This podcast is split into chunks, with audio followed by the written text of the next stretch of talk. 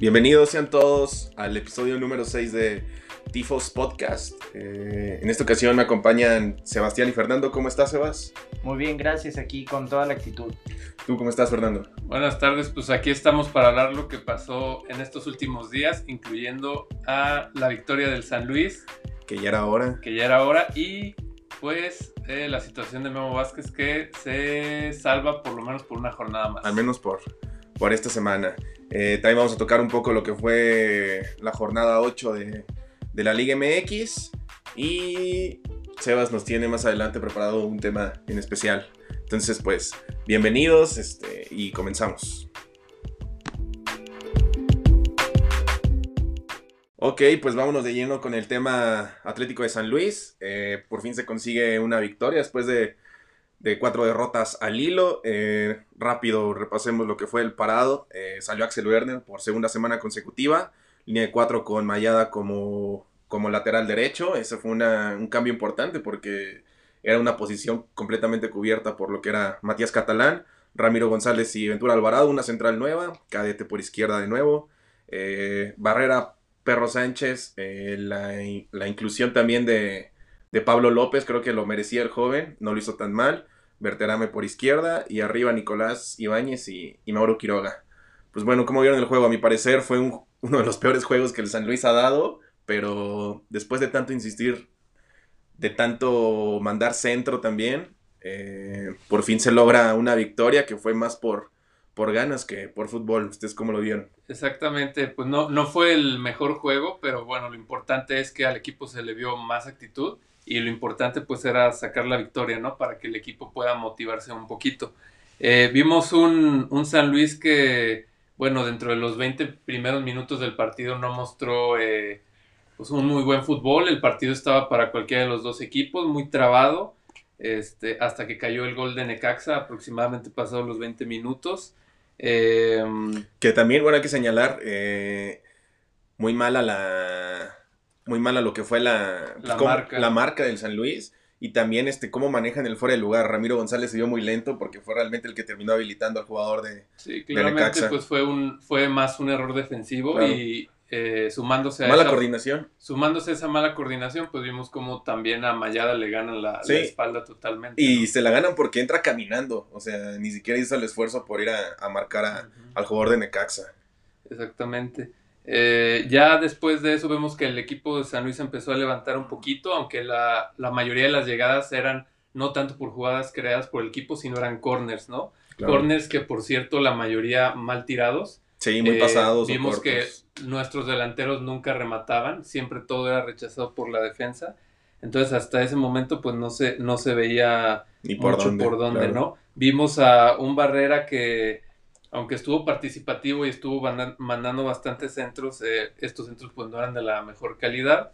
Eh, yo creo que contribuyó bastante el, pues ese cambio que se hizo con Mayada y Barrera de ese lado a que el equipo tuviera llegada por ahí, porque realmente en ese primer tiempo fue el único lado por donde el equipo estuvo avanzando, ¿no? Del lado izquierdo, la verdad es que no, no Que siempre ha sido, ¿no? Creo también cuando está Catalán, como que siempre se prioriza mucho la banda, la banda derecha del equipo, es como que la que más siempre, es la que más se ha explotado. Pero Barrera sigue sin encontrar un juego, ¿no? No es ese jugador vertical, sí, seguimos diciéndolo. Bueno, yo sigo pensando que es un jugador que sobra, eh, a lo largo del partido pues se vio como si se invirtieran los papeles, ¿no? Ah, pareciera que Necaxa estaba a gusto con el golecito y cuando le empata el San Luis es cuando realmente empieza a tener jugadas de peligro y pues vemos un Axel Wegner que realmente está, está en un muy buen nivel como portero, a lo mejor lo, juzgamos mal antes de tiempo, ah, no hay que correr tiempo también, este, tuvo una muy buena tajada al final del tiempo. Sí, le, le hacía falta ritmo, este para mí no es infinitamente superior a Felipe Rodríguez. Claro, Felipe y, Rodríguez y, no, y no por un buen partido que haya dado esta última vez significa que, que así va a ser lo mejor fue un chispazo. Claro. Habrá que esperar a verlo. Ajá, porque también hay que aceptar que Axel Werner, al menos los juegos que había, en los que había tenido oportunidad de estar en el arco, también había fallado. Sí, había sido bastante regular. Exacto. Irregular, más bien.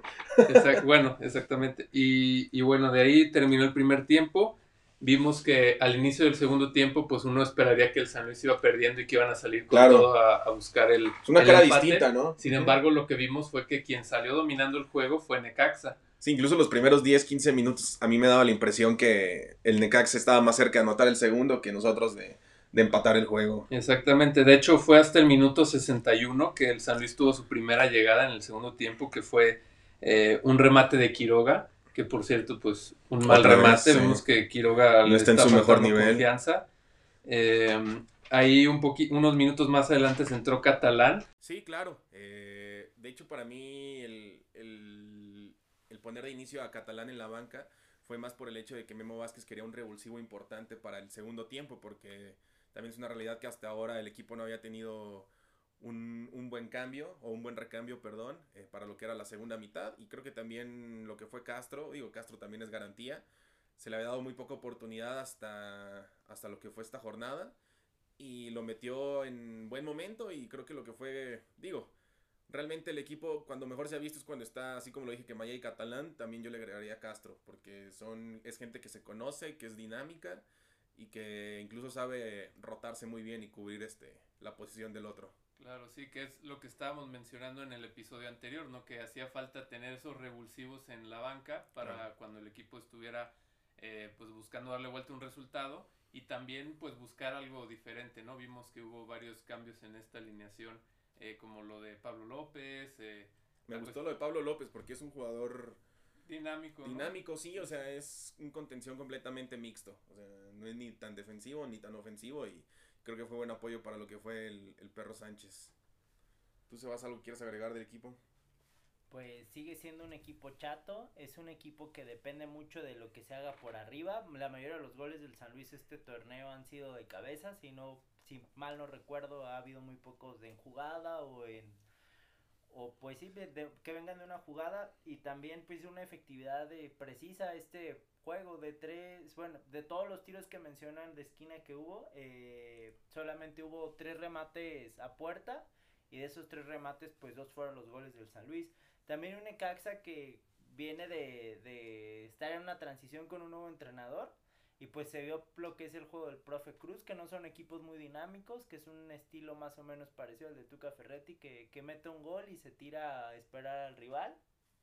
Eh, y la reacción De de... hecho, le estaban saliendo las cosas al profe Cruz, o sea, y creo que más de uno pensamos que el San Luis no, ni siquiera iba a empatar. No iba a reaccionar, Ajá. exactamente. Eh, la, re- la reacción viene pues, precisamente de los cambios y también este pues unos jugadores que no, no siguen sin determinar nada en la cancha, siguen viéndose eh, un poco ah, flojos o con flojera cuando juegan y pues, realmente lo que dicen, Berterame es el único jugador del San Luis que realmente trae puesta ahorita la camiseta. Es el único jugador que juega con pasión y con una garra con equipo. Y pues Catalán también entró revolucionado, ¿no? Se entró como con ganas de mostrar algo ajá, hacia algo. Sí, o yo, yo no estoy del todo de acuerdo, yo pienso que en este juego sí se les vieron más ganas a los jugadores. Sí, ganas, eso sí Este, no... Porque pues, sí- faltaron. Sí, se vio al final eso que estábamos hablando el episodio pasado que les faltaba también, que era un poquito ese empuje al final del juego Claro. para, para cerrar, ¿no? A fin de cuentas no mostrando el mejor fútbol, pero pues ya se vio ese cambio en la actitud. Y fue pues al minuto 75 cuando Catalán metió el gol, que pues como decía Sebas, para variar, este, la mayoría de los goles pues han sido De los de remates siempre. de cabeza Sí, no, y de los mismos jugadores. Este, Eso es algo curioso, o sea, que realmente si ponemos en frío los refuerzos que ha traído Memo, eh, ninguno ha funcionado hasta hoy. O sea, realmente jugadores que él haya pedido puntualmente lo que fue el torneo pasado Gallegos, eh, lo que fue Javier Cortés, que fueron jugadores que llegaron ya estando Memo Vázquez, porque Anderson Julio y Fernando León llegaron antes de que anunciaran al entrenador. Esta temporada llegó pues la gente de Necaxa, llegó Rodrigo Noya, llegó Ventura Alvarado, llegó Mauro Quiroga, llegó Pablo Barrera y de esos seis jugadores ninguno pues ninguno ha, ha rendido lo que lo que se ha esperado, ¿no? Y ni siquiera por debajo de su nivel, o sea, muy muy muy por debajo de su nivel están, o sea, no es algo que que se pudiera aplaudir tampoco. Creo que también es algo importante enseñar en lo de Memo Vázquez porque digo, en lo que va de la temporada, los jugadores que han reaccionado han sido los jugadores que, que siempre han estado, ¿no? Claro. Eh, Sí, e- especialmente alarmante pues lo delantera, ¿no? Que si el equipo le apostó sobre todo en este último juego a los centros, este, fallen tanto. Sí, o, o ni siquiera ganen los Sí, remates, claro. ¿no? No, y lo mismo del Hueso Reyes, ¿no? Teníamos un buen centrador y lo dejamos ir. Y ya sé que es llorar este algo que ya no tenemos. Pero creo que también es importante mencionar eh, que a lo mejor ese cambio revulsivo tiene que ver con lo que pasó, ¿no? Porque antes de que entraran al estadio, había mantas en afuera del estadio Ah, sí, pidiéndole a los jugadores que pu- pudieran pusieran blanquillos en el partido, ¿no? Claro. Y ayer, Ca- bueno, es atemporal esto, pero salió Camilo Mayada a, a contestar que siempre tienen huevos. Y es pues un jugador de los que ya venía trabajando con el equipo y que se sienten pertenecientes al San Luis y que sienten la camiseta, ¿no? Y eso es lo que le falta a jugadores como Creo que Carrera. En lo personal, creo que estuvo muy de más esa respuesta de, de Mayada, porque también es provocar un poco a lo que es este la afición. Y bueno, yo no estuve de acuerdo con, con que se colgaran las mantas, porque pues, ni que fueran políticos o servidores públicos para Sí, estarles no, exigiendo. Una, estupidez. Ajá, o sea, no, bueno, claro, no deja de ser un equipo de cuentas, fútbol. Como afición puedes exigir, Claro. pero yo hay pienso límites, que no, ¿no? es la forma Claro. correcta hacerlo con insultos. Porque- Si el jugador está desmotivado, o sea, lo vas a desmotivar más, Claro. ¿no? No creo que el jugador vea que le estás mentando la madre, que está diciendo que no tiene huevos y diga, ah, acabo de ver esto y estoy más motivado, ¿no? No, Gracias ajá. a estos insultos estoy motivadísimo. No, hombre, aparte a mí se me hace algo un poco. Ay, pues, ¿cómo te diré? Eh... Ay, se me fue la palabra, pero es. O sea, le estás exigiendo algo, prácticamente le estás llamando mercenario, le estás llamando inútil. Porque en las mantas al menos eso daban a entender que eran unos mercenarios, que eran unos inútiles que no sabían central, no sabían centrar, perdón. Y entonces si meten gol, ya vas a decir, ya no son mercenarios, ya no son inútiles. No, claro, ahí, ahí sea- vas a ver todos esos que colgaron las mantas y que decían que los jugadores no tenían huevos, son los mismos que esos huevos que decían que no tienen los jugadores, se los van a estar lamiendo cuando los jugadores estén dando bien, partidazos y exacto, metiendo goles. es- Así es. Eh, bueno, también a mí resaltar, yo vi en las redes sociales mucho, mucho revuelo por lo que fue Mayada en la jugada donde el, el San Luis gana con gol de Berterame, porque si, si bien es una buena jugada, recorta hacia adentro y, Sí, no. y tiene un buen centro. Jugadón, jugadón. Este, mucha gente destacó que Mayada, el mejor jugador del equipo, que no sé qué, que, que más huevos le pone. Porque al final, cuando el balón logra entrar a la red, eh, Mayada hace como que si besara la- el uniforme, ¿no? Si Sí, besara el escudo. y, Y la todo. gente destacó mucho eso, pero creo que, digo, por lo que nos había, había ofrecido Mayada, creo que son demasiados complacientes con él. Digo, yo sé que es un jugador que la gente quiere mucho, pero, digo, lo repito, a lo mejor soy muy insistente con ese tema. Creo que el único jugador que de la jornada 1 a la jornada 8 que ha demostrado que al menos es el líder o quien más ganas tiene es Berterame y se está menospreciando mucho por la afición. eh, porque incluso cuando se anunció el fichaje de Quiroga fue Nico y Quiroga, eh, adiós Berterame, no sé, o sea, hacían de lado a, a lo que era Germán y desde el torneo pasado es de los que más ha respondido y, y también si los ponemos en números, los goles de Berterame han sido mucho más relevantes en la tabla y han pegado directamente más en puntos a, que los de Nico Ibáñez. Que sea, bueno, cada uno de los tres delanteros hasta el momento tiene tres goles. Han tenido el mismo impacto no, hablando Quiroga de tiene, no, Quiroga y, y Nico tienen dos. Berte y Ramiro González son los que tienen, Los que tienen tres goles. Sí, y bueno, de hecho, este, yo pienso eh, eso que estábamos hablando de Mayada, este, a fin de cuentas es, es reflejo de lo que habíamos dicho que pues puede hasta cierto punto llegar, llegar a estar frustrado, porque pues las Sí, se cosas no se le Ajá, estaban, no le dando, estaban dando. Ni, al, ni a él en lo individual ni al equipo, equipo. ¿no? Y fue como para él pues una bocanada de aire de decir, Por sea, fin, por ¿no? fin, por fin, exactamente, y digo, qué, qué bueno que, que, que se dio esta situación y ojalá que pues sea el punto de inflexión para que el equipo empiece a jugar mejor. Ya después de, del gol de Verte que vino al minuto 84, eh, vino a final del juego un atajadón de Axel Werner que prácticamente salvó al equipo que Sí. fuera de que fuera de que cayera Empatar, el empate en Necaxa claro. y Y que hubiera pues, sido una bocanada de aire frío enorme, o sea, de aire frío, de agua fría, perdón. Sí, hubiera sido un cubetazo de agua Sí. fría impresionante.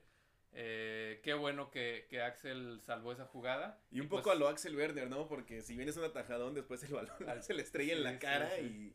Y, y tuvo la suerte de que saliera hacia, hacia un costado. Y bueno, Recordando un poco a Chicharito Hernández, ¿no? Pero al revés, en vez de meterla la saca con la cara. Sí, Sí, es- pero pues bueno, fue parte de la suerte, ¿no? Que es- portero sin suerte no es portero. esperemos que pues en los próximos juegos siga teniendo oportunidad Axel y pues que siga demostrando que quiere esa titularidad, ¿no? Que se la gane a Que yo creo que ya por lo que ha demostrado, al menos estos últimos dos juegos que no ha tenido nada que ver, eh, se me hace que ya veremos al menos a Axel Werner las siguientes este, jornadas o incluso hasta el final de la temporada como, como titular, porque creo que también con Felipe Rodríguez era muy, Memo Vázquez era muy, pues muy flexible, ¿no? Porque Felipe Rodríguez sí tuvo que ver claramente en varias derrotas del equipo desde tuvo varias fallas y, o sea, realmente yo no lo sentía un, un, portero que le diera mucha seguridad al equipo. En el ascenso sí, pues, porque obviamente tenía un nivel de primera división, ¿no? Pero también hay que hacer alusión que el equipo era muy ordenado, entonces le llegaban muy poco, también eso ayudaba.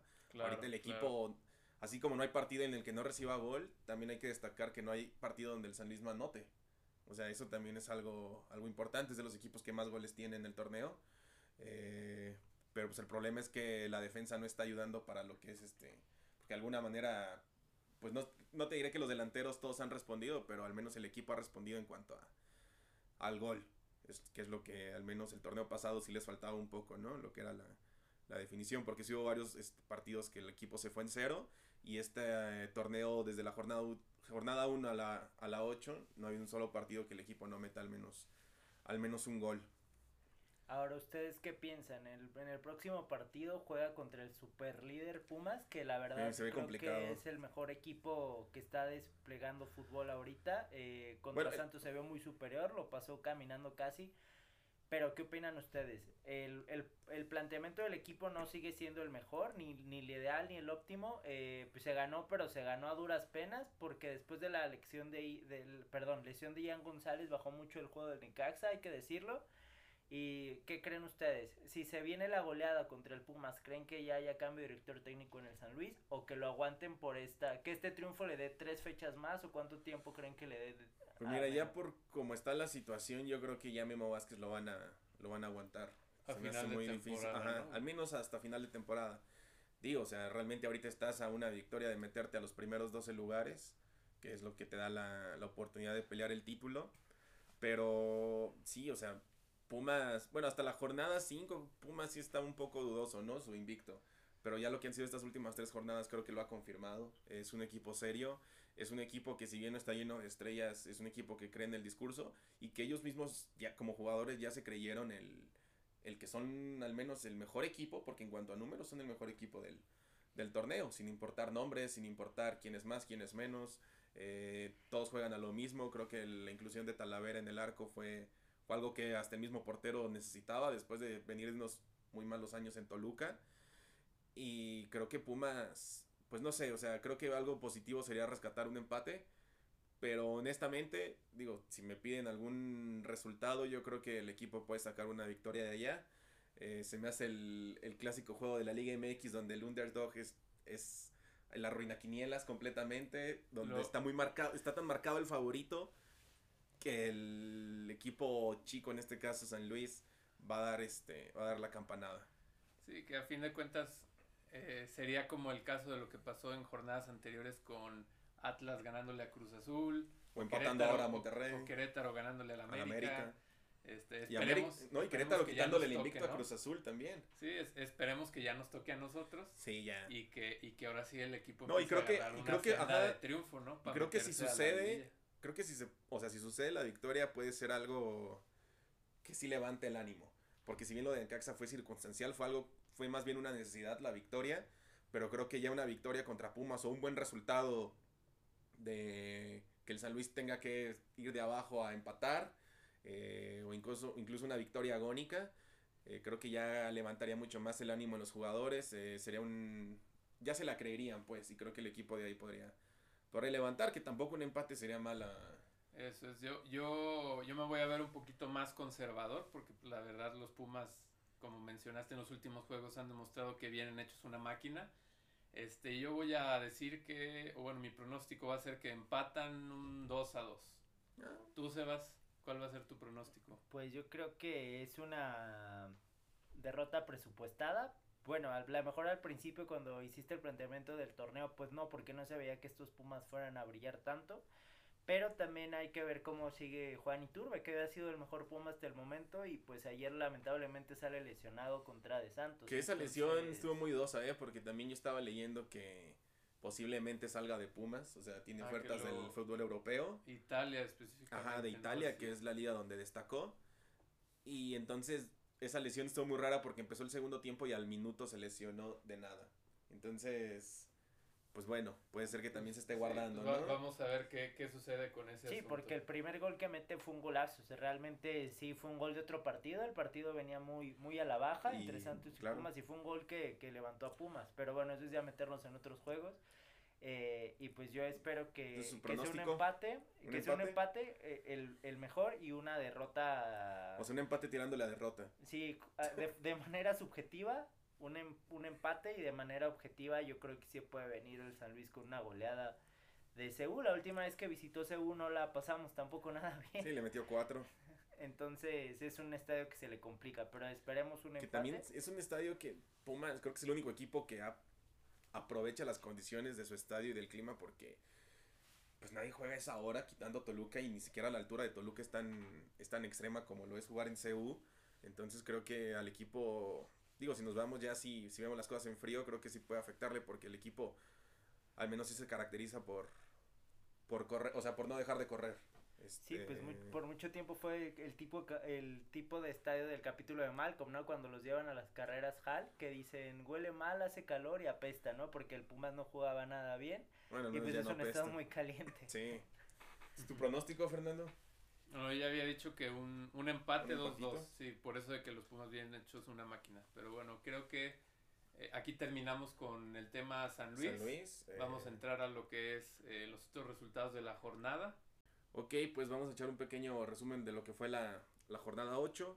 Toluca recibió a Juárez. Toluca por tercera jornada consecutiva eh, pierde. Eh, Juárez creo que confirma su buen paso a medias. Eh, Toluca no se le ve ni por dónde.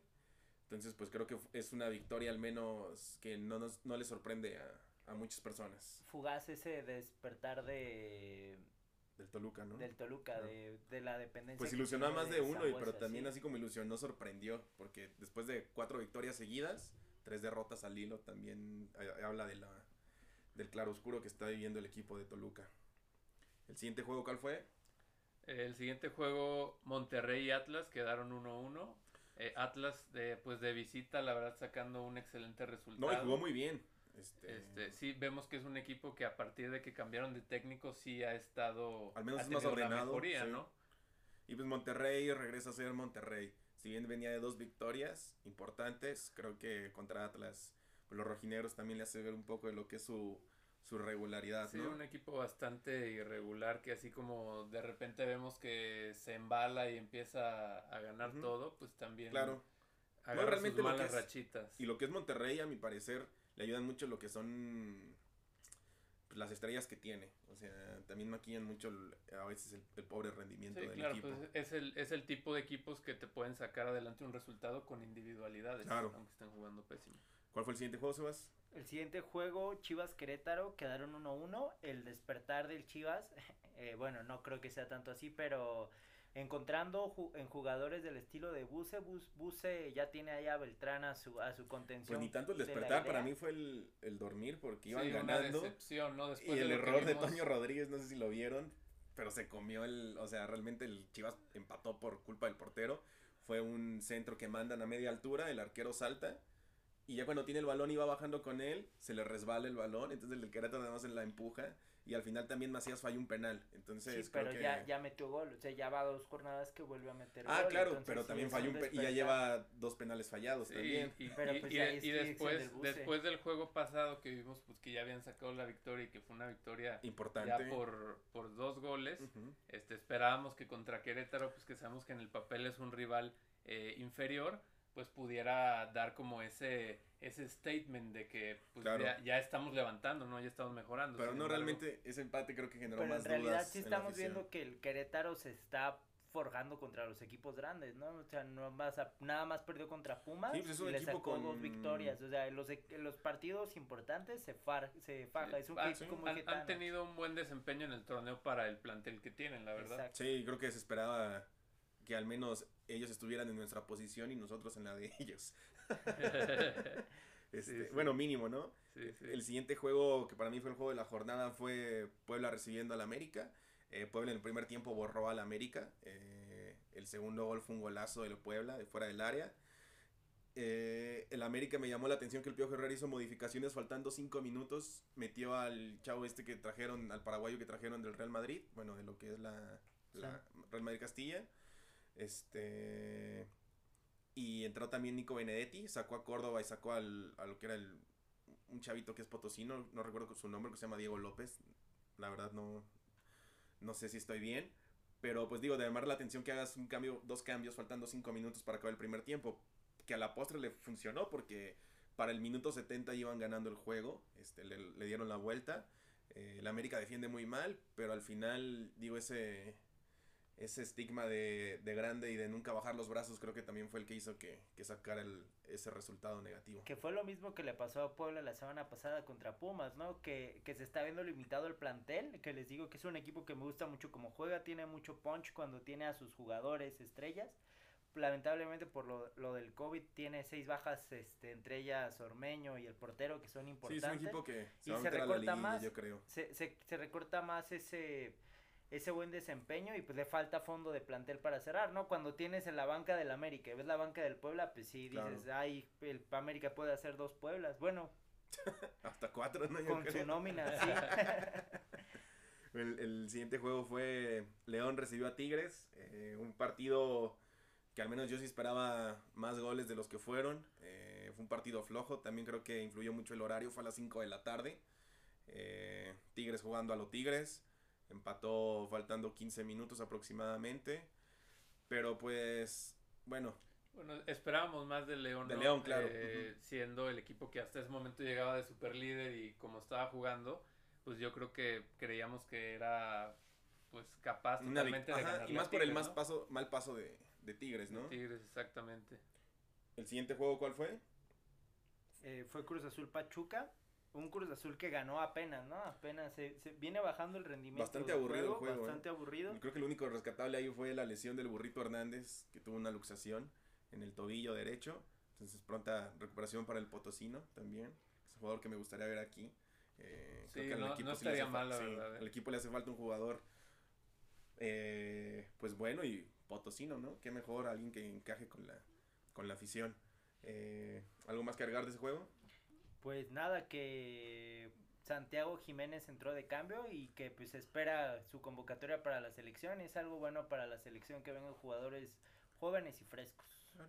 Y Cruz Azul pues que viene sacando los resultados, ¿no? A pesar de que dijeron que bajó un poquito el rendimiento, pero Pero ahora Cruz Azul al revés, ¿no? O sea, últimamente, bueno, al menos lo que fue este torneo y el pasado sacaba victorias y empates de último minuto, que era lo que se le criticaba, ¿no? Claro, habrá que, ver ya en juegos importantes cómo les va. Claro. Digo, ya en liguilla, pero pues hasta ahorita...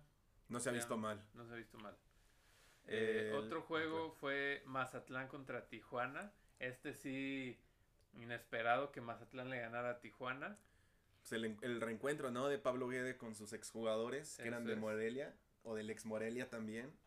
Eh, pero sí, o sea, un juego, pues un resultado inesperado y también un juego bastante, bastante flojo. También hay que señalar que desde que inició el torneo, la cancha de Mazatlán es una cancha muy, en un estado muy, pues no decir si deplorable, pero sí es un campo que al menos, si eres un equipo nuevo, pues esperas más, ¿no?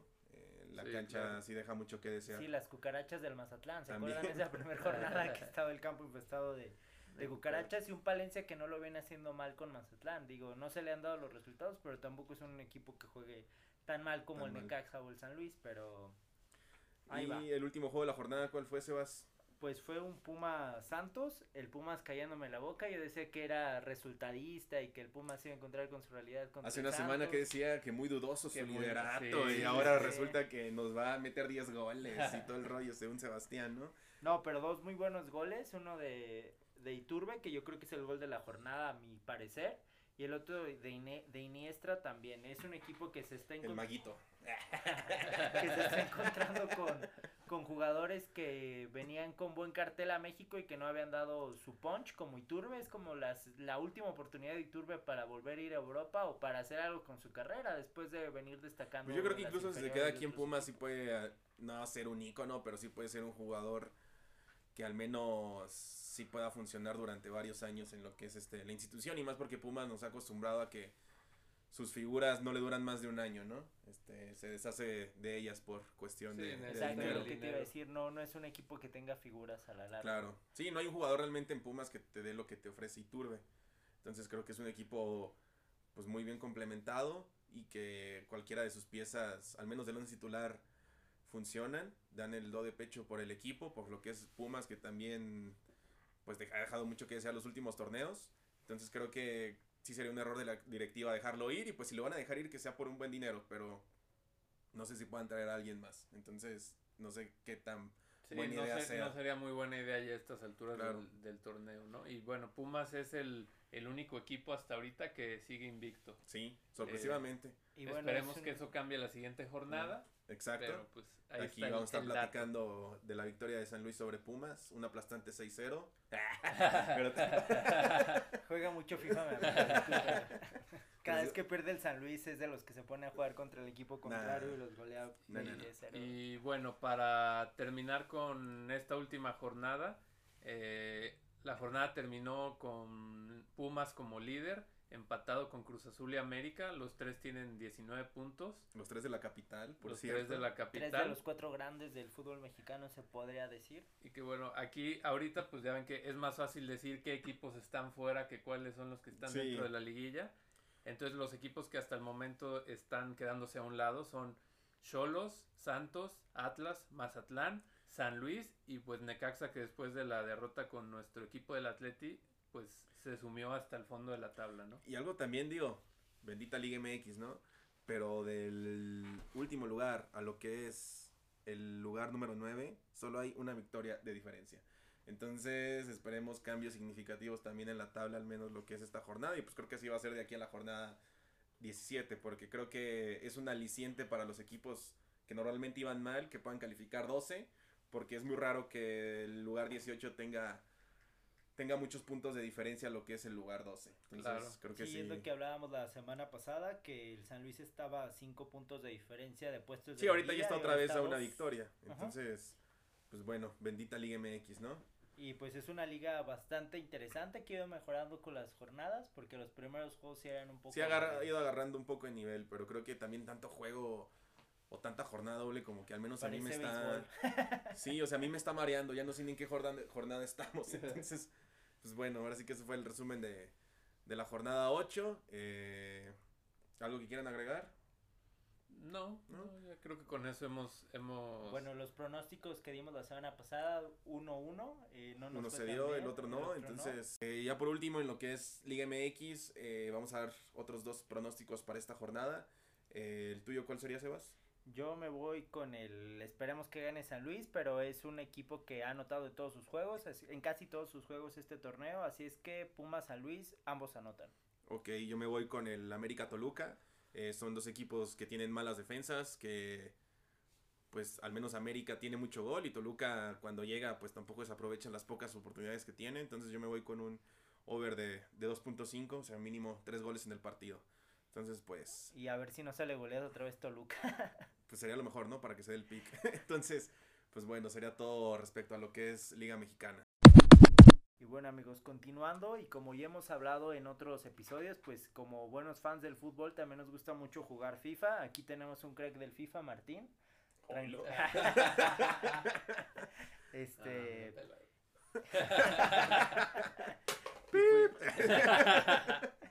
y pues bueno, acaba de salir el top 100 de los jugadores para la próxima para la próxima Y les vamos a dar los FIFA. 100. Nah, no se crean. Vamos a ir con el top 10 nada más. Este, a ver, vamos a a, ver si analizarlo un coincide poco. con la realidad, ¿no? Exacto.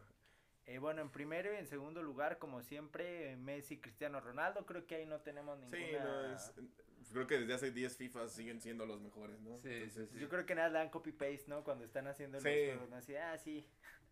El siguiente jugador es Robert Lewandowski. Este sí me sorprendió mucho. No sé si sea por el triunfo fortuito de la Champions del, de, del Sí, Bayern, pero no me normalmente parece un cuando- jugador de 91. Normalmente cuando los equipos van bien y ganan cosas, eh, pues suelen ser benevolentes con los jugadores y, con los- y le suben de más.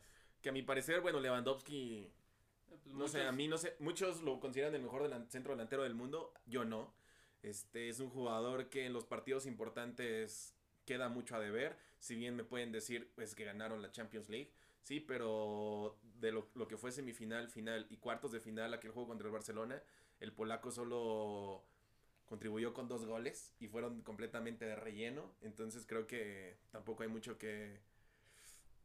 Bueno, al menos para mí no hay mucha discusión en ese tema. Creo que Benzema, por el estilo que tiene, si bien es un goleador nato, eh, es un jugador que te da muchísimo fútbol y que te genera mucho más que Lewandowski. Entonces creo que ahí, al menos para por como yo veo el fútbol, para mí Benzema se me hace un jugador más completo Sí, que el es, polaco. es- es justo lo que te iba a decir. No, no por ser madridista, Sí, no, pero para la nada. verdad, para mí Benzema es mejor jugador. Díganme el último juego donde Lewandowski haya sido importantísimo para que el Bayern Múnich haya pasado a la siguiente ronda y en instancias finales de Champions, porque en Bundesliga estamos de acuerdo que parece que juegan contra la Liga Tangamanga, ¿no? O sea, no tienen rival desde hace 8 o 9 años. Sí, Eh, la, la cosa con Lewandowski es que él, pues, como centro delantero clásico, depende de las jugadas de peligro, de peligro que tenga. Sabemos que, pues, la mayoría de las veces es Claro. garantía de que si le pones un buen balón, lo va a lo va a anotar. notar, ¿no? Pero, pero tampoco ha sido... No tiene el valor agregado que tiene, por ejemplo, un Benzema que te da bastante Luis juego. Suárez. Exactamente. Que Y- tienen bastantes, este, Sí, pues, pueden crear jugadas Pueden, para ajá, sus pueden- tienen algo más que ofrecerte, saben jugar fuera del área y Lewandowski también, perdón Sebas por robarte la palabra, pero digo, díganme otro partido y el último juego donde yo recuerde que Lewandowski haya sido crucial para su equipo en Champions fue aquel juego contra el Real Madrid donde les anotó cuatro estando con el Borussia Dortmund, que también fue parte de lo que ayudó para que se fuera con, con el Bayern Múnich. Entonces creo que ahí sí está un poco exagerado, creo que yo pondría por encima de Lewandowski a Neymar pondría incluso a Mbappé, pondría incluso al mismo Suárez, al mismo Benzema. Entonces creo que ahí sí deja, al menos para mí sí deja mucho, mucho que desear esa lista con ese tercer puesto. No, lo que iba a decir es que, bueno, del estilo de, de Lewandowski, incluso un, un delantero que se me hace mejor, que no lo hemos mencionado, que por todo lo que pasó con el Tottenham no tuvo una campaña tan buena, Harry King, me parece que ves del Sí, bueno, es pero no lo pondría al nivel mejor. de ellos todavía yo. Yo, yo. No, de Lewandowski, o sea, Sí, yo no. de los que Ah. dijiste sí son superlativos, pero de Lewandowski se me hace que es un jugador de que anda en el nivel. o Pues la incluso, en- eh, digo, no es por ser mexicano ni nada, pero en cuanto a fútbol creo que incluso Raúl Jiménez se me hace un delantero un poquito más completo que el polaco. Por que lo ni que te siquiera está en la Claro, lista pero- del FIFA. Bueno, es que es- está eso, influye mucho el equipo en el que estás jugando. Sí, claro. eh, que ganó tu equipo la última temporada. Pues ya sabemos que Bayern Pero ganó siendo, ajá, claro, pero siendo objetivos, digo, un partido que creo que a todos nos marcó este año fue aquel 8-2 del Barça este, contra el Bayern Múnich. Sí, sí. Y ponía, o sea, si todos, si vieron el juego, si quitan a Lewandowski, no pasaba nada. No, o sea, el resultado hubiera sido el mismo. Porque... y Alphon Davis fueron Sí, los o sea, no, de el la- Bay- aparte en ese juego el Bayern Múnich a mi parecer salió con la actitud de querer aplastar y humillar al Barcelona. O sea, entonces creo que ahí tampoco el polaco contribuyó mucho. Si bien Ter Stegen le sacó dos, dos jugadas de gol, tampoco es como que haya sido clave. Pieza clave. Claro. Exacto. ¿Cuál fue el siguiente jugador, Sebas? Bueno, seguimos en nuestro conteo estilo Dross. En el puesto número 4, Kevin De Bruyne. Kevin de... Ah, pues sí, o sea, es- De Bruyne, sí, sí, me parece para que mí es el mejor bien. mediocampista, al menos ahorita en, Merecido. en la actualidad. Número 4. Sí, nada que decir. ahí, Empa- agregar. empatado con Neymar. Con Neymar. Entonces, ¿cómo ven? ¿Quién, ¿Quién anda mejor? ¿Neymar o De Bruyne? Pues De Neymar jugó- Bruyne- no jugó media temporada, así que yo me voy con Creo De que- Bruyne. Sí, la verdad Sí, yo, yo creo que, también yo creo que también ahí maqui- maquilló eso bastante el hecho de que París llegara a la final de la Champions. Sí, y por los tres regatitos que hizo contra el Que, Atalanta. que digo, también. que digo, sí, por ejemplo, en ese partido se veía que Neymar era el, el que más ganas tenía, el que más oportunidades generaba, pero a la hora de la hora que fue en la final, pues ya ahí Se no desapareció. vimos eso, ¿no? Y en semis también, o sea, entonces, Y acá vamos con el primer portero, que sería entonces el mejor portero del mundo, según el FIFA, sería Jen Oblak del Atlético de Madrid. ¿Ustedes qué piensan? ¿El mejor portero? sí, Yo- al sí, menos para mí es el mejor portero del años mundo. yo también estoy de acuerdo y que el que tuvimos la oportunidad de ver aquí en San Luis hace un año. Entonces, pues no estamos hablando de cualquier porterito. Digo, ¿no? O sea, poniendo sí, las cosas en contexto. eh, hasta hace un año no era el mejor portero del mundo. Si bien era el mejor portero de la Liga Española, creo que había. Sí, creo que Ter Stegen al- pasaba por un mejor nivel. Al, al momento en que Oblak llegó al Atlético y venía del Benfica, me parece, habían ciertas dudas, ¿no? Claro. Porque me parece que pagaron bastante dinero por él y todo, pero pues ya a final, a final de temporada, pues ya nos demostró pues que fue un Que buen vale la sí. y pues que sí es un portero top, ¿no? Sí, y hablando y- de juegos importantes, antes de- del parón que hubo en las ligas, es- está aquel contra cuando eliminan a Liverpool, sí tuvo mucho que ver Oblak. Sí, es un porterazo. Bueno, para mí sí es el mejor. el mejor del mundo, por más que digan que Neuer retomó su nivel, que tuvo un juegazo contra el Paris Saint Germain en la final de la Champions, creo que al menos ahorita es para mí Jan Oblak, le sigue Neuer o Ter Stegen, pero incluso también hay metería a la par a, a Keylor Navas, entonces no hay mucho que discutir ahí. El siguiente jugador es Virgil van Dijk. A mí es un no sé, a lo mejor muchos se van a ir en contra, pero a mí Virgil no se me hace lo top de lo top. Eh, influyó mucho su buena temporada en Liverpool. Eh, pero es un jugador sí, que, a fin de que despegó tarde porque también ya tiene casi 30 años. Eh, no lo pondría a la par de un Sergio Ramos. O sea, perdón. Ah, no, claro. Pero bueno, yo, creo, yo, que yo creo que aquí el, el top que nos dan o el conteo que nos dan, pues es referente más a la última temporada, ¿no? Porque ah, claro. Si fuera de toda la carrera, pues sí, claramente tendríamos que ver aquí a Sergio Ramos como el mejor defensa. No, aparte si es un jugador que en el FIFA lo hacen impasable, es ese último defensa que te cuesta mucho pasar o que de la nada llega y te quita el balón o te hace una falta. Sí, no, bueno, a mí es un jugador, sí es bueno y todo lo que quieran, pero a mí no, no sé, como que no me termina de llenar el ojo el, el holandés. El siguiente es el francés Kylian Mbappé. Creo que hasta está más abajo de lo que yo esperaba. está en el puesto número 8. Yo, lo cambiaría con Neymar, fíjate. Yo lo pondría encima de, de jugador de campo, digo, quitando al portero lo pondré encima de Lewandowski, lo pondré encima de, de Neymar. De Neymar, de De Bruyne, no sé. Eh, pero al menos de esos dos sí lo pondré encima. Es un jugador que pues tiene un techo impresionante, o sea, inalcanzable más bien, no pues, sé Ya prácticamente, digo, si no es porque perdió la Champions ahorita esta última temporada, pero es un jugador que a su cortísima edad ya habría ganado prácticamente todo, ¿no? Sí, que hubiera ganado la Champions ya, yo creo que ya se puede haber retirado, ¿no? Ya no falta ganar nada, adiós. ya no le faltarían ganar ligas domésticas, pero pues... Podría, podría, haber aplicado ya un Ronaldinho, así de ya gané todo. La pachanga a los 20 años, ¿no? y el último lugar, o bueno, al menos el penúltimo, el penúltimo perdón, eh, son dos jugadores de Liverpool. En el número 9 es Mohamed Salah, un jugador que al menos este año quedó mucho a deber. Este, teniendo en cuenta el temporadón que tuvo hace, hace dos años, o la temporada antepasada. El egipcio creo que sí bajó su nivel, creo que se tiró no a la maca, pues porque Liverpool ya por fin ganó la, la Premier, pero no sé, o sea, sí esperaba más de él es que, este Es que en realidad, pues el nivel que mostró ese año es algo muy difícil sí, superlativo, de superar, incluso de, pues, por igualar, ¿no? Sí, creo que fue su prime, el, sí, sí, sí. lo de... Sí, la verdad me parece un muy buen jugador, yo creo que muchas veces se le subestima. Y que creo que por fin este encontró un, el, su equipo, ¿no? Porque después de andar de liga, estuvo en Chelsea, estuvo en, la, Roma, estuvo en la Fiore. Eh, creo que la Roma fue su último equipo antes de llegar a, a, Liverpool. Este, pero creo que ya por fin se le hizo justicia al, al egipcio. ¿Y el último lugar quién es, Sebas? Es el, el compañero en la delantera de.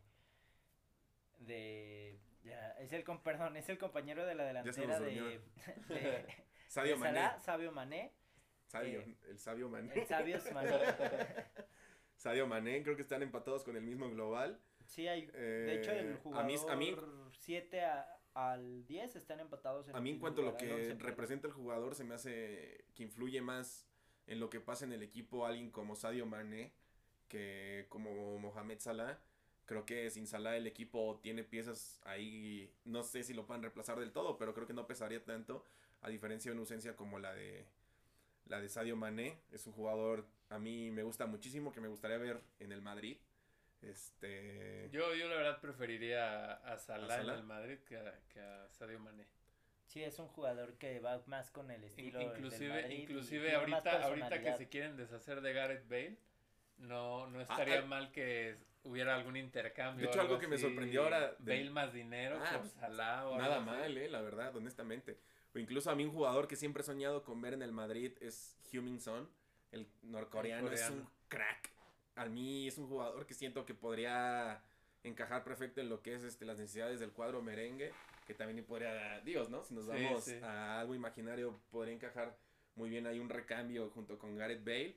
Y también algo destacar de Gareth Bale, que bueno que lo mencionan, es que en este FIFA no, no tiene ni siquiera 80 de global, le pusieron 79 al galés. Pues es que Gareth Bale ya tiene dos, tres años echando la hueva totalmente. Se dedica más a su swing, a perfeccionar su swing en el golf, que a Como, jugar. como decía en su, en su mantita, la que una vez sacó era, ¿qué? Primero Gales, Gales, después el golf y, y después el. Real Madrid. Entonces. Sí, no, que se largue ya. Sí, ya. O sea. Y, y cabe destacar que el Madrid siempre es un, ju- un equipo que tiene más de un jugador en el top 10 y hoy no tiene ni siquiera uno. Y Bueno, el que le sigue es Sergio tres, Ramos. Está en el 11. pero pues es de destacar, ¿no? Porque es jugadores que metías a, a Modric, que tenías a Cristiano Ronaldo, a- Bueno, alguna pues, vez hasta Bale. Mo- Modric, Modric si, si recordamos, 10. pues hace un par de años fue el balón de oro, ¿no? Fue Del el- Mundial. el mejor jugador. Sí.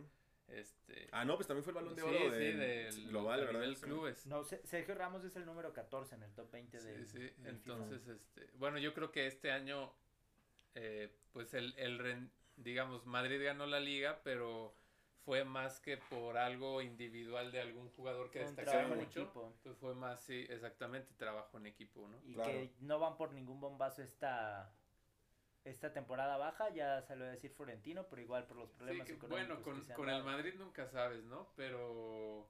Igual se este- esperaba más de Hazard, yo creo que nos quedó de ver muchísimo.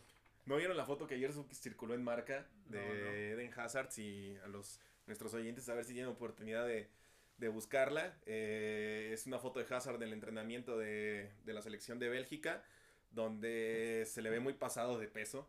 Incluso la portada de marca dice bajo la lupa. Y hay algunos comentarios decían no necesitas lupa para ver eso. Fue algo que al menos a mí me causó mucha gracia. Y también hay unas declaraciones del entrenador o del seleccionador belga, que es Roberto Martínez, el español, destacando que a Hazard le hace falta mucho ritmo de juego. Este es un jugador lento que nos acostumbró a hacer completamente lo contrario. Enton- y también cabe señalar que por esa situación el Madrid va a alargar todavía una semana más este, su debut en esta nueva temporada, que ya empieza este fin de semana. Entonces, pues creo que Hazard, sí bueno, a mí nunca, sí es un jugador que me gusta, pero para el Madrid creo que llegó algo tarde. Eh, creo que el Chelsea supo sacarle el jugo que... O no el jugo, pero supo sacar lo mejor que tenía. Este, Au- Autoalbureando. me autoalbureé, ahí vamos a editar. Este, este, pero sí supo sacarle sus mejores capacidades, ¿no? Yo, yo creo que pues no era lo que necesitaba el, el Madrid. Sí, fue un fichaje Lo trajeron a fin de cuentas para sustituir a Cristiano. Para justificar ¿no? la ida de la salida de Cristiano. Pero no. Pero ni tan así porque llegó un año después. O sí, sea, no, y, y no tiene pues esas características de ser un líder en el campo, ponerse el equipo en los hombros. Claro. Entonces, pues no. Pues ya veremos esta temporada qué pasa ahí. con Pues ojalá y al menos recupere un poco su nivel porque lo peor es que todos sabemos que sí puede ofrecer todavía muchísimo más el, el belga. A ver, digo, me sorprende que el Madrid no ha anunciado a nadie importante esta temporada. Eh, Eh, bueno, ya, ya tiene, eh, digamos, ha sido costumbre desde que llegó Florentino eh, que se ha estado trabajando mucho con los jugadores en visión a largo plazo. Están Claro. trayendo jugadores jóvenes. Y lo están haciendo bien. Esta temporada sí, sí. Vinicius no jugó tan mal como la primera. Y, y, Fe, y Fede Valverde, yo creo que es el nuevo. Fíjate, algo de destacar, yo pensé que iban esta temporada a... a- Ah, pues traen a Odegaard de regreso. Ah, bueno, Odegaard regresa, puede ser que pero alguien que lo hizo bien esta Real. temporada en el Arsenal, quien fue había sido cedido a los Gunners del Real Madrid, este Dani Dani, Ceballos. Ceballos. Yo pensé que el español iba a regresar ya esta temporada con los merengues, pero no. El, el Arsenal lo pidió otro año prestado. Entonces creo que es una pieza que al Madrid sí le puede hacer que le puede hacer falta porque Isco tampoco ya es el mismo de antes. Si bien es una media de mucha calidad con Isco, Casemiro, Cross y, y Luka Modric. Y hay de recambio. Hay recambio Fede, Valverde, pero también hay posiciones en las que el equipo ya necesita Renovación. ¿Regresa? renovación. ¿O se Porque queda está? Marcelo, Marcelo también lleva para la baja. Está Mendy, a mí en lo personal no me gusta ese jugador. Eh, Por eso, por esa banda está Hakimi, pero no sé si ya no, regresa. o Hakimi ya está en el Inter, ya lo vendieron al Inter. Ah, lo vendieron al Inter. ¿Qué pasó? Se va a chismes de hace tres meses. El encierro me ha afectado. Este. Pero es que pues bueno. la NFL, entonces ando este- un poco distraído, amigos. Exacto, pues bueno, entonces sería todo por el episodio de hoy. ¿Algo que Una- quieras agregar, Una última pregunta. ¿Ustedes están de acuerdo con este top 10? ¿Le agregarían a alguien más? ¿Le quitarían a alguien? Pues yo nada más bajaría un poco a Lewandowski y subiría más a lo que es Mbappé. A lo mejor a Aubameyang, ¿no? Que es un delantero que se puso al Arsenal en la espalda el último. Sí, el top 10 temporada. no, no la metería a Aubameyang, pero... O sea, el polaco está... Digo, yo sí podría... Al menos por encima del polaco sí pondría a Benzema y a lo que es Luis Suárez. Eh, pero pues también tiene un poco de razón, o bueno, tiene toda la razón Fernando en ese aspecto, que se basan más en lo que fue este año futbolístico. Este, entonces, pues no, o sea, sí pondría por encima, al menos eso, de ese top 10, agarraría a Neymar y a Mbappé y sí los pondría por encima de, de Lewandowski. Pues bueno, ¿tú, Fernando? Bueno, nada más este cerrar también con la pregunta de lo que platicamos hace rato. En el top 100 del FIFA no hay ningún mexicano. Ah, también. ¿Cómo ven ustedes? No, eh, estuvo, digamos, eh, pues mira, no hubo un mexicano a la altura para estar por lo menos en el top 100. Pues mira, si nos basamos en el top 100 y te vas al último lugar de ese top 100, o sea, el jugador que entró al final fue, fue Haaland con general de 84. Y Haaland fue un jugador que de enero a hoy lo hizo bien. Pero Raúl Jiménez lleva, ya va para dos años, dos, temporadas en un muy buen nivel en, inclusive, inclusive, por ejemplo, podríamos estar hablando del Tecatito, que fue el MVP de la, el Liga, MVP de la Liga Portuguesa. Y que se habla que lo quiere eh, un Espíritu Santo para el Wolverhampton. Sí, hoy circuló que el Wolverhampton va por él. Algunos, varios equipos, pero pues, a fin de cuentas nada en concreto aún. Claro. ¿no? Sí, ¿tú qué piensas, Sebas, respecto a eso? Ya te dije el último lugar del top 100 tranquilo. Este, pues yo creo que si entra ahí Jiménez, es uno de los mejores. En, este momento yo creo que está en el top 5 de la liga inglesa y en el top 20 del mundo. Entonces sí, yo creo que lo hubiera metido ahí en vez de algunos jugadores que sí vi que ahí como que no me no me agradaron. Y yo nada más también este destacaría que Alison Becker está este por encima de de lo que está en el ranking y, y, ya sería todo. Estoy como de acuerdo, pero sí quitaré a Lewandowski de ese top 10. Bueno, y, y ustedes comunidad, díganos también qué opinan. ¿Debió entrar algún mexicano en ese top 100 del FIFA? ¿Están de acuerdo con el top 10? ¿Cómo ven que le va a ir al San Luis en los próximos juegos? Eh, recuerden que... Están para ganarle este bueno, No, nos pueden, nos pueden enviar sus comentarios a, a, la red social de Twitter, que sería arroba tifos-podcast. Entonces, eh, pues díganos ahí qué piensan. Exactamente, entonces pues sería todo por este sexto episodio. Ojalá les haya gustado. Eh, lo mismo que dijo Fernando, eh, sigan nuestras redes sociales. esperen más contenido ya en las próximas, en las próximas semanas. también aceptamos sugerencias, alguna cosa de lo que quieran hablar en específico. Y pues ahora sí que cualquier comentario, sea bueno o malo, será bien recibido por, por nosotros. ¿Tú, Sebas? Por tres y yo creo que sería todo por este programa. Ok, pues nada, este, nos vamos. Gracias, Fernando. Gracias, hasta Gracias, siguiente. Hasta luego, hasta el siguiente programa. Nos vemos este, la siguiente semana y pues, au San Luis.